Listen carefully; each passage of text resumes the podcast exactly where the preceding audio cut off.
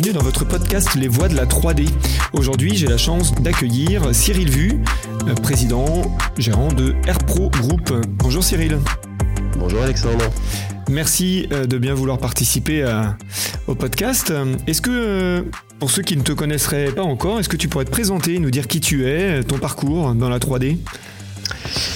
Oui, écoute, je m'appelle Cyril, donc, je dirige la société ERPRO, j'ai cette chance depuis 2001 maintenant. ERPRO est spécialisé dans la fabrication additive, pas uniquement, on a aussi développé bien évidemment beaucoup d'activités qui sont connexes, mais vraiment notre ADN c'est l'impression 3D.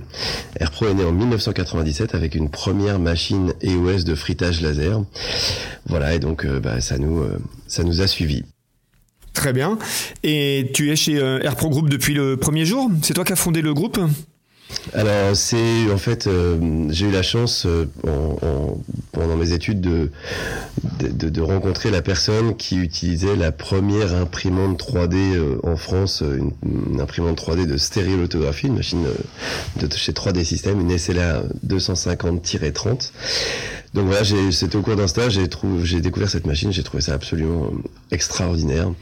Surtout, tu sais, sur ces machines de stéréolithographie où le plateau là remonte en fin de fabrication et tu découvres les pièces là qui apparaissent au travers de la résine en sortant comme ça, comme par magie. Bref, je pense que ça m'a conditionné pour le reste de ma vie. Et je suis tombé amoureux de cette technologie et c'est comme ça. Et donc, mes parents avaient une entreprise de mécanique de précision et je leur ai raconté ce que j'avais vu, que c'était absolument génial et qu'il fallait absolument qu'un jour on achète une machine comme ça et que c'était sûrement une bonne idée pour se diversifier. Donc en 97, on crée ERPRO, qui voulait dire à l'époque étude et réalisation de prototypes. Avec une première machine EOS comme je le disais. Et puis... moi je continue mes études, je suis consultant dans l'automobile et puis finalement ERPRO ne fonctionne pas si bien que ça, mes parents décident d'arrêter et puis moi j'arrête mon travail de consultant et je reprends ERPRO en 2001 à 100%. Alors j'ai toujours été plus ou moins présent, j'ai toujours plus ou moins aidé au développement, mais en 2001 je prends la décision de m'investir à 100 ou peut-être même 200% d'ailleurs. Ouais, de ne te consacrer que à ERPRO et à rien d'autre. Voilà, bon, j'ai continué de les aider souvent sur des sujets un peu internationaux, etc. Mais vraiment, je me suis consacré à ERPRO et rien d'autre. Et donc, ton premier contact avec la 3D, c'est la 3D System SLA 250-30. Et puis après, tu t'es équipé, tu as commencé avec quelle technologie finalement chez ERPRO ? C'est plastique, métal Plastique, donc comme je disais, une EOS P350, donc une machine à l'époque de frittage laser, avec des murs qui n'étaient pas des murs solides. On avait un plateau comme un plateau de machine FDM sur lequel on déposait de la poudre et on commençait par construire les murs d'abord, puis ensuite on construisait à l'intérieur de cette enceinte qu'on venait de créer, on construisait les pièces, donc voilà, c'était un petit peu laborieux, c'était pas très fiable, mais c'était les débuts, un petit peu rock'n'roll, et puis ensuite les process se sont stabilisés. Ouais, très bien. Et aujourd'hui, plus de 20 ans après, ERPRO, ça représente quoi ? Est-ce que tu peux nous donner quelques chiffres ou un peu l'ampleur, les différentes activités ou technologies que vous utilisez ? Alors ERPRO aujourd'hui on est répartis sur 3 sites différents, donc un en région parisienne qui fait 4000 m2, puis on a un site à Tremblay, donc près de Roissy Charles de Gaulle, toujours en région parisienne, 1200 m2, et encore un dans le nord qui fait à peu près 600 m2.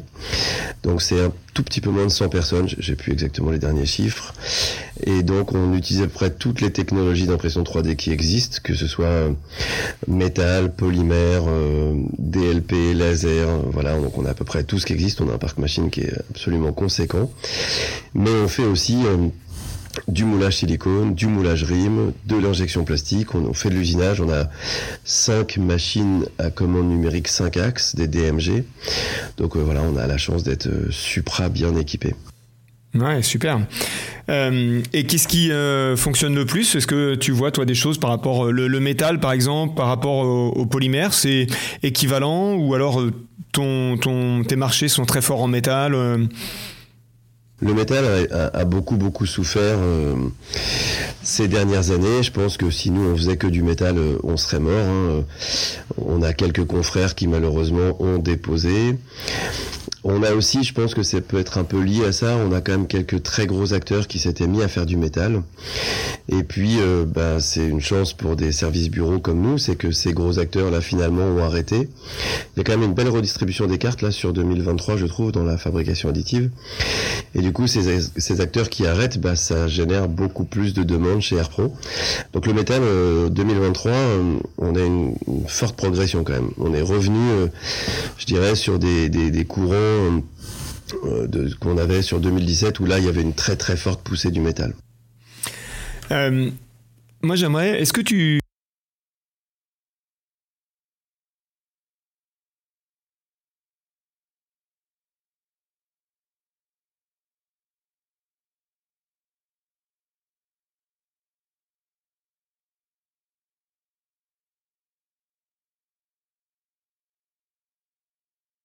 bonus, que tu peux nous raconter rapidement la genèse et puis si tu as quelques chiffres à donner sur le projet des brosses.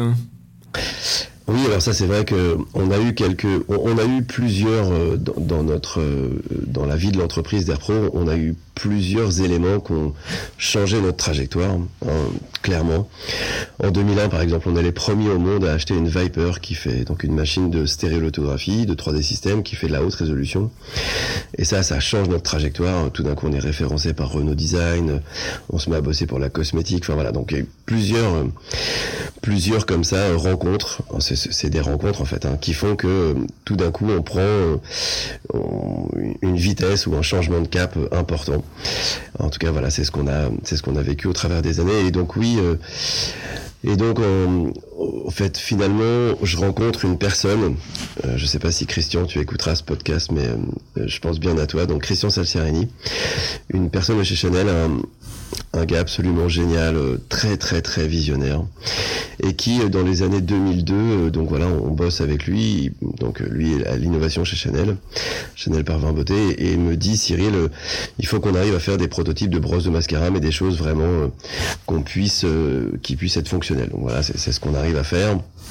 Et puis il veut toujours qu'on aille plus loin, plus compliqué, bref.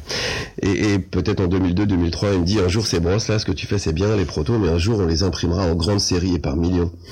Alors je dis, arrête Christian, tu déconnes, on n'en fait jamais assez, mais là quand même, t'es pas raisonnable. Il me dit, mais si, tu verras, c'est ce qu'on fera. Et puis, à peu près chaque année, on a imaginé des scénarios avec des machines différentes, des usines différentes.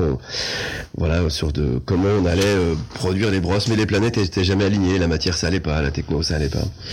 Mais en 2014, on tient un truc qui est pas mal. On fait 2 ans de R&T avec pour Chanel, et puis 2016, on a vraiment un proof of concept qui est génial avec une matière 100% biosourcée, des résultats maquillage qui sont super. Bref, 2017. Chanel nous dit, maintenant c'est top ce que vous avez fait, mais maintenant il faut produire en grande série.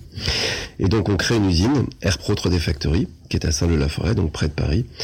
On s'équipe de quelques machines EOS.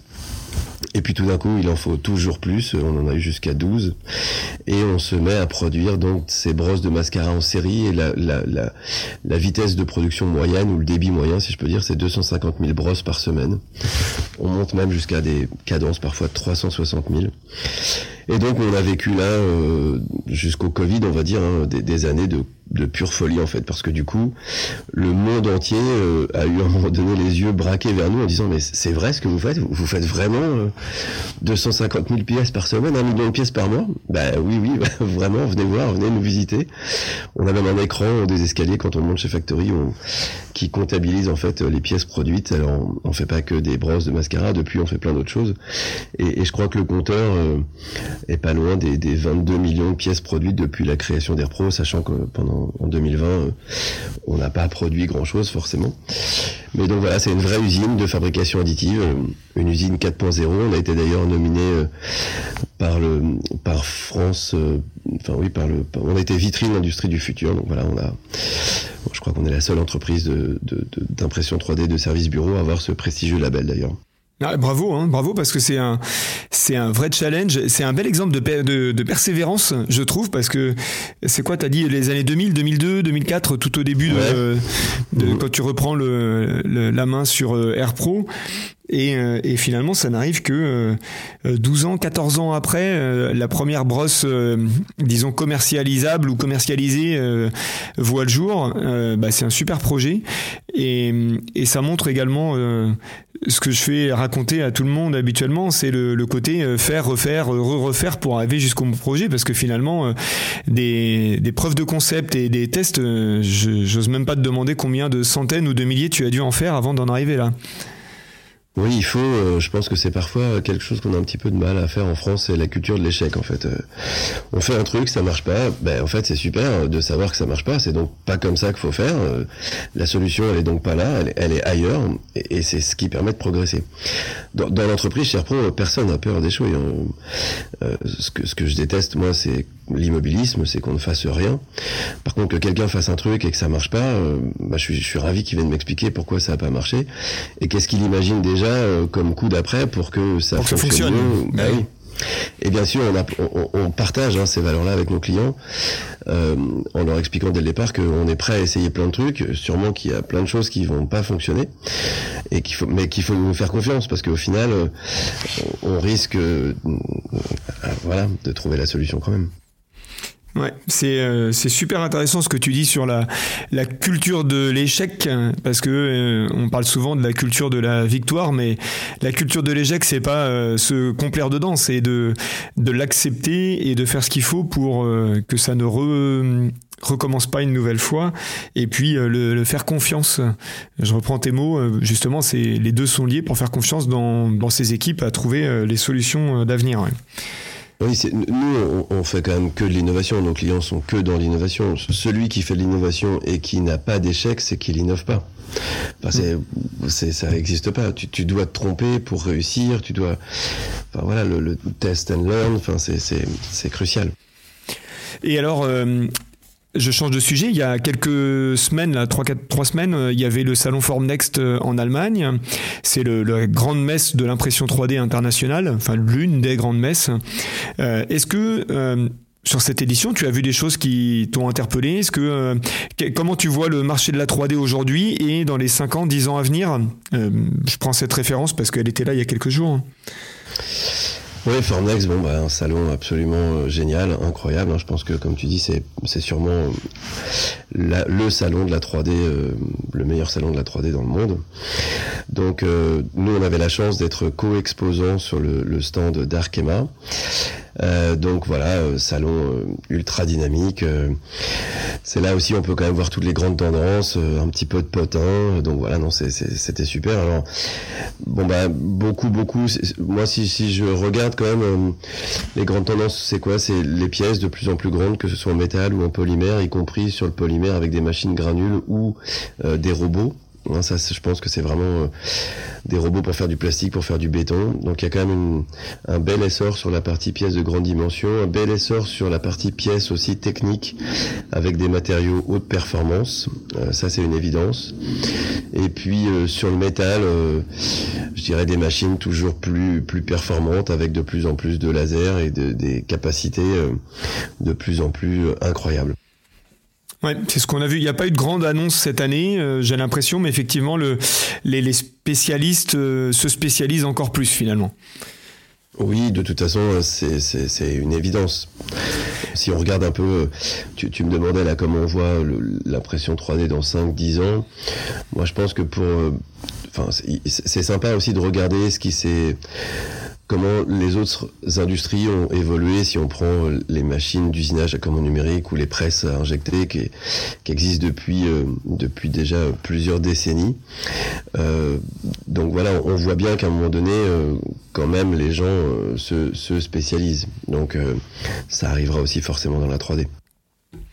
Mais toi, ton avis, c'est on va vers un marché où il y aura finalement de plus en plus de prestataires, comme c'est un peu le cas aujourd'hui. Est-ce que tu penses que finalement les entreprises vont encore plus s'équiper?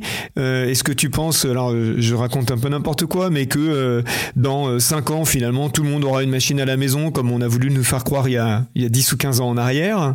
Tu vois ça comment ? Alors la machine à la maison, je suis assez dubitatif. On est d'accord. Moi j'ai toujours eu du mal à y croire, mais j'ai regardé ça avec amusement forcément. Mais quand je vois des fois comment c'est galère, ne serait-ce que pour télécharger des vidéos sur son téléphone portable, je me dis que télécharger des fichiers 3D pour les imprimer à la maison, ça va pas être si simple. Ou alors il faut vraiment que Apple craque le truc et nous livre une machine aussi facile à utiliser qu'un iPhone pour imprimer ses futurs écouteurs. Bon, pourquoi pas, peut-être qu'en 2050 ce sera le cas, c'est ce qu'on peut imaginer, mais en tout cas on n'est vraiment pas prêt aujourd'hui. Exactement. Faudrait vraiment quelque chose d'extrêmement plug and play, enfin à la Apple quoi, hein. Et puis voilà, donc les imprimantes à la maison, bah oui, peut-être un jour, mais pas pour tout de suite. Maintenant dans l'industrie, je pense que on va encore avoir une phase là où sur pas mal d'années les prestataires, les services bureaux comme nous vont avoir encore un rôle majeur. Et puis le jour où si on prend l'automobile, les équipementiers automobiles s'équipent d'imprimantes 3D pour faire de la production, là la donne changera, mais j'imagine que c'est pas avant 5 ou 10 ans quoi. Ouais.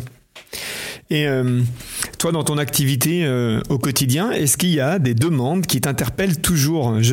J'oriente un peu sur le conseil ou les choses que tu vois. Est-ce que il y a à la fois des demandes où tu te dis waouh, là ce qu'ils m'ont fait c'est juste incroyable, je savais même pas que c'était possible de faire un truc, enfin d'imaginer quelque chose comme ça, ou alors des demandes qui sont d'un basique où tu te dis mais là ils ont pas compris l'intérêt de la 3D quoi. Ça, t'en vois encore beaucoup ou finalement ça tend à disparaître ? Je parle de la deuxième partie. Alors la deuxième partie c'est la plus amusante, oui, on a une fois par semaine un particulier qui nous appelle et qui dit oui alors là sur mon chauffe-eau j'ai un joint qui fuit, est-ce que vous pouvez me refaire le joint ? Alors, ou alors voilà, sur mon tuyau d'évacuation d'évier, est-ce que vous pourriez me refaire le tuyau ? Bon, bref, on a toujours des demandes comme ça un petit peu rigolotes. Bon, on explique à la personne que bah non, c'est un peu compliqué, il nous faut un fichier 3D. Bon bref, on lui conseille plutôt aller chez un magasin d'équipement de bricolage et de bricoler, que ce sera plus simple. Voilà, donc ça peut. Et puis après des demandes extraordinaires. Oui, bon, bah, ça on a ça tous les jours de clients, que ce soit dans l'automobile, dans la haute joaillerie, dans le luxe, où on a des projets toujours un peu plus fous, où on nous demande d'aller parfois vraiment très loin dans la conception, où on se dit waouh, là on sait même pas comment on va dessiner ce qu'on nous demande, mais c'est ce qui est absolument passionnant. Encore une fois, moi, l'innovation et la faculté que l'être humain a d'innover. Alors on fait parfois des choses absolument affreuses, hein, je sais pas, comme des guerres, hein, c'est vraiment. Et puis il y a des idées absolument géniales, et ça c'est ultra motivant. Et c'est quoi le plus gros challenge de la fabrication additive aujourd'hui pour toi ? Je pense c'est le prix par pièce, enfin le prix pièce. Voilà. Je parle pas de tout ce qui est prototype. Je dirais que bon bah voilà, il y a des prix de marché. C'est des prix qui sont quand même déjà attractifs quand tu veux faire un prototype. L'impression 3D est une solution absolument géniale, et on n'a pas de souci sur les coûts. Maintenant, quand tu veux faire des pièces en grande série, le premier truc qu'on regarde en général, une fois qu'on a réglé les problèmes d'innovation et de qualité, c'est le prix par pièce, et les problèmes de finition aussi bien sûr. Ensuite voilà, vient très très vite le prix par pièce, et ça souvent c'est un point un peu bloquant. Donc le défi de l'impression 3D pour les années à venir, au-delà du côté post-processing, fiabilité, répétabilité, c'est le prix pièce. Ouais, effectivement, et là il y a des tas d'éléments qui peuvent intervenir pour le faire diminuer, en tout cas le rendre plus compétitif par rapport à des technologies installées depuis des décennies. Tout à fait. Si tu devais donner un conseil à un industriel, un entrepreneur qui souhaite utiliser la fabrication additive, soit en s'équipant ou soit en faisant appel à tes services. Qu'est-ce que tu lui dirais si tu avais eu 1, 2, 3 conseils à lui donner en disant tiens, ça, faut bien le respecter et ça se passera super bien? Tu lui dirais quoi? Bah déjà, je lui demanderais pourquoi il veut faire de l'impression 3D, parce que s'il veut faire de l'impression 3D juste parce que c'est fun, c'est peut-être pas suffisant, il va vite déchanter. Donc voilà, quelle valeur, le premier de mes conseils, ou peut-être une question plutôt qu'un conseil, c'est quelle valeur attendez-vous de l'impression 3D ? Pourquoi faire de l'impression 3D ? Nous, on a des clients, on a une punchline un peu dure comme ça, hein, qui dit, mais en fait, le client vient nous voir, il dit, je voudrais de l'imprimer en 3D. Ok, mais pourquoi ? Parce que si vous pouvez le faire autrement, franchement, faites-le autrement. Il n'y a pas d'intérêt à l'imprimer en 3D. Si ça a été dessiné pour être usiné, et que ça marche bien en usinage, surtout, franchement, s'il vous plaît, continuez de l'usiner. Enfin, voilà, il y a... maintenant, si l'impression 3D apporte de la valeur, et là, la liste pourrait être longue, ok, c'est génial. Alors, dans ce cas-là, il faut foncer. Ouais. Ben, on voit on a vu des marchands de chaussures faire des chaussures imprimées en 3D et les vendre simplement parce qu'elles sont imprimées en 3D. Aujourd'hui, le design est une des vraies valeurs. Et ça fait partie du design. Oui, c'est vrai. Donc, on n'est pas obligé de... Hein, les thématiques sont souvent les mêmes. Intégrer des fonctions, faire des produits plus complexes, de la structure lattice, on peut... Enfin, il y a, encore une fois, la liste est longue, fabriquer à la demande, économiser la matière première, etc. Mais faire une pièce avec un design extraordinaire, c'est aussi une valeur tout à fait louable. Oui, c'est une très belle valeur ajoutée. Et d'ailleurs, dans beaucoup de domaines, l'impression 3D apporte vraiment beaucoup de choses. Ouais, puis aujourd'hui, je pense qu'on est tous pareils. Quand on va acheter quelque chose, si on doit, en tout cas moi, si je dois acheter une imprimante 3D, par exemple, s'il y a 2 imprimantes 3D côte à côte qui sont potentiellement identiques en termes de performance, de résultats et de prix, si on a une qui est belle et l'autre qui est moche, je suis comme tout le monde, j'ai plutôt envie d'acheter la belle en fait. Hein. Donc, et la beauté d'un objet vient avant tout de son design. Ouais. Donc le design est un élément clé. Ah, très bien, c'est intéressant. Je te remercie pour cet échange, Cyril. J'aime toujours demander un mot de la fin. Qu'est-ce que tu aimerais partager comme ça, un mot de la fin, un conseil à la communauté 3D qui nous écoute? Eh bien, ouais, alors un seul mot de la fin, t'es dur, mais... tu peux faire une phrase, hein, ou plusieurs d'ailleurs. Non, mais ok Alexandre, je vais... Bon, il y a un de mes sujets du moment, c'est que on nous interroge souvent sur la réindustrialisation. Voilà, c'est un peu la thématique, et en disant, ouais, l'impression 3D, c'est vraiment un super outil pour réindustrialiser. Et en fait, j'aime pas du tout ce terme, et je suis pas d'accord. Je pense qu'on va pas réindustrialiser, c'est les produits qui sont fabriqués ailleurs, imaginez les ramener chez nous, il y aura sûrement quelques exceptions comme les médicaments, mais pour le reste c'est foutu. Non, moi je suis un fervent défenseur de l'industrialisation, c'est-à-dire que moi je fais tout mon possible au jour le jour pour que les produits qu'on développe avec nos clients, qu'on imagine avec les clients, je fais tout pour que demain ils soient fabriqués en France, qu'on industrialise, qu'on ait une industrie demain beaucoup plus forte, mais je pense que ça, on arrivera à gagner ça avec les produits de demain et pas avec ceux qui sont existants aujourd'hui là et qu'on va essayer de rapatrier. Ça, j'y crois pas. Donc voilà, si vous voulez tous bien vous rallier à ma cause et qu'on puisse expliquer qu'il faut industrialiser maintenant pour avoir une France industrielle demain très forte, eh bien j'en serais ravi. Merci beaucoup, puisque d'ailleurs l'exemple qu'on a cité précédemment avec les brosses de mascara est un vrai exemple de succès. C'est-à-dire que t'as pas cherché à faire la même chose que ce que l'on fait déjà, vous avez travaillé à faire quelque chose de nouveau avec une valeur ajoutée technique, de design, de plein de choses, et il faut avoir le coup d'avance. C'était un des mots de la fin de Julien Guillain qui était passé en premier sur ce podcast, qui disait nous on aime bien avoir le coup d'avance, le quart d'heure d'avance, et bien à l'industrie française d'avoir ce coup d'avance pour faire l'industrie de demain chez nous et pas ailleurs. Merci beaucoup. Eh bien écoute, je t'en prie, et si, je sais pas quand est-ce que le podcast passera, mais en tout cas le 5 décembre, on organise un afterwork chez ERPRO sur le thème de l'innovation, comment rendre mon entreprise plus innovante. Si vous voulez venir partager un bon moment avec nous, eh bien écoutez, n'hésitez pas. Eh bien, ça sera fait puisque le podcast sera en ligne dans les prochains jours, mais ça sera bien avant. On a le vendredi 3 décembre où c'est la fête de la 3D, et donc 2 jours après, il y a l'afterwork chez Cyril. Eh bien, allez sur le site de... Je sais pas comment faut s'inscrire, Cyril, pour venir peut-être. Ouais, il y a des... Sur le site internet, je crois que... Regardez surtout sur LinkedIn, on a mis des liens pour s'inscrire sur LinkedIn, donc c'est le plus simple.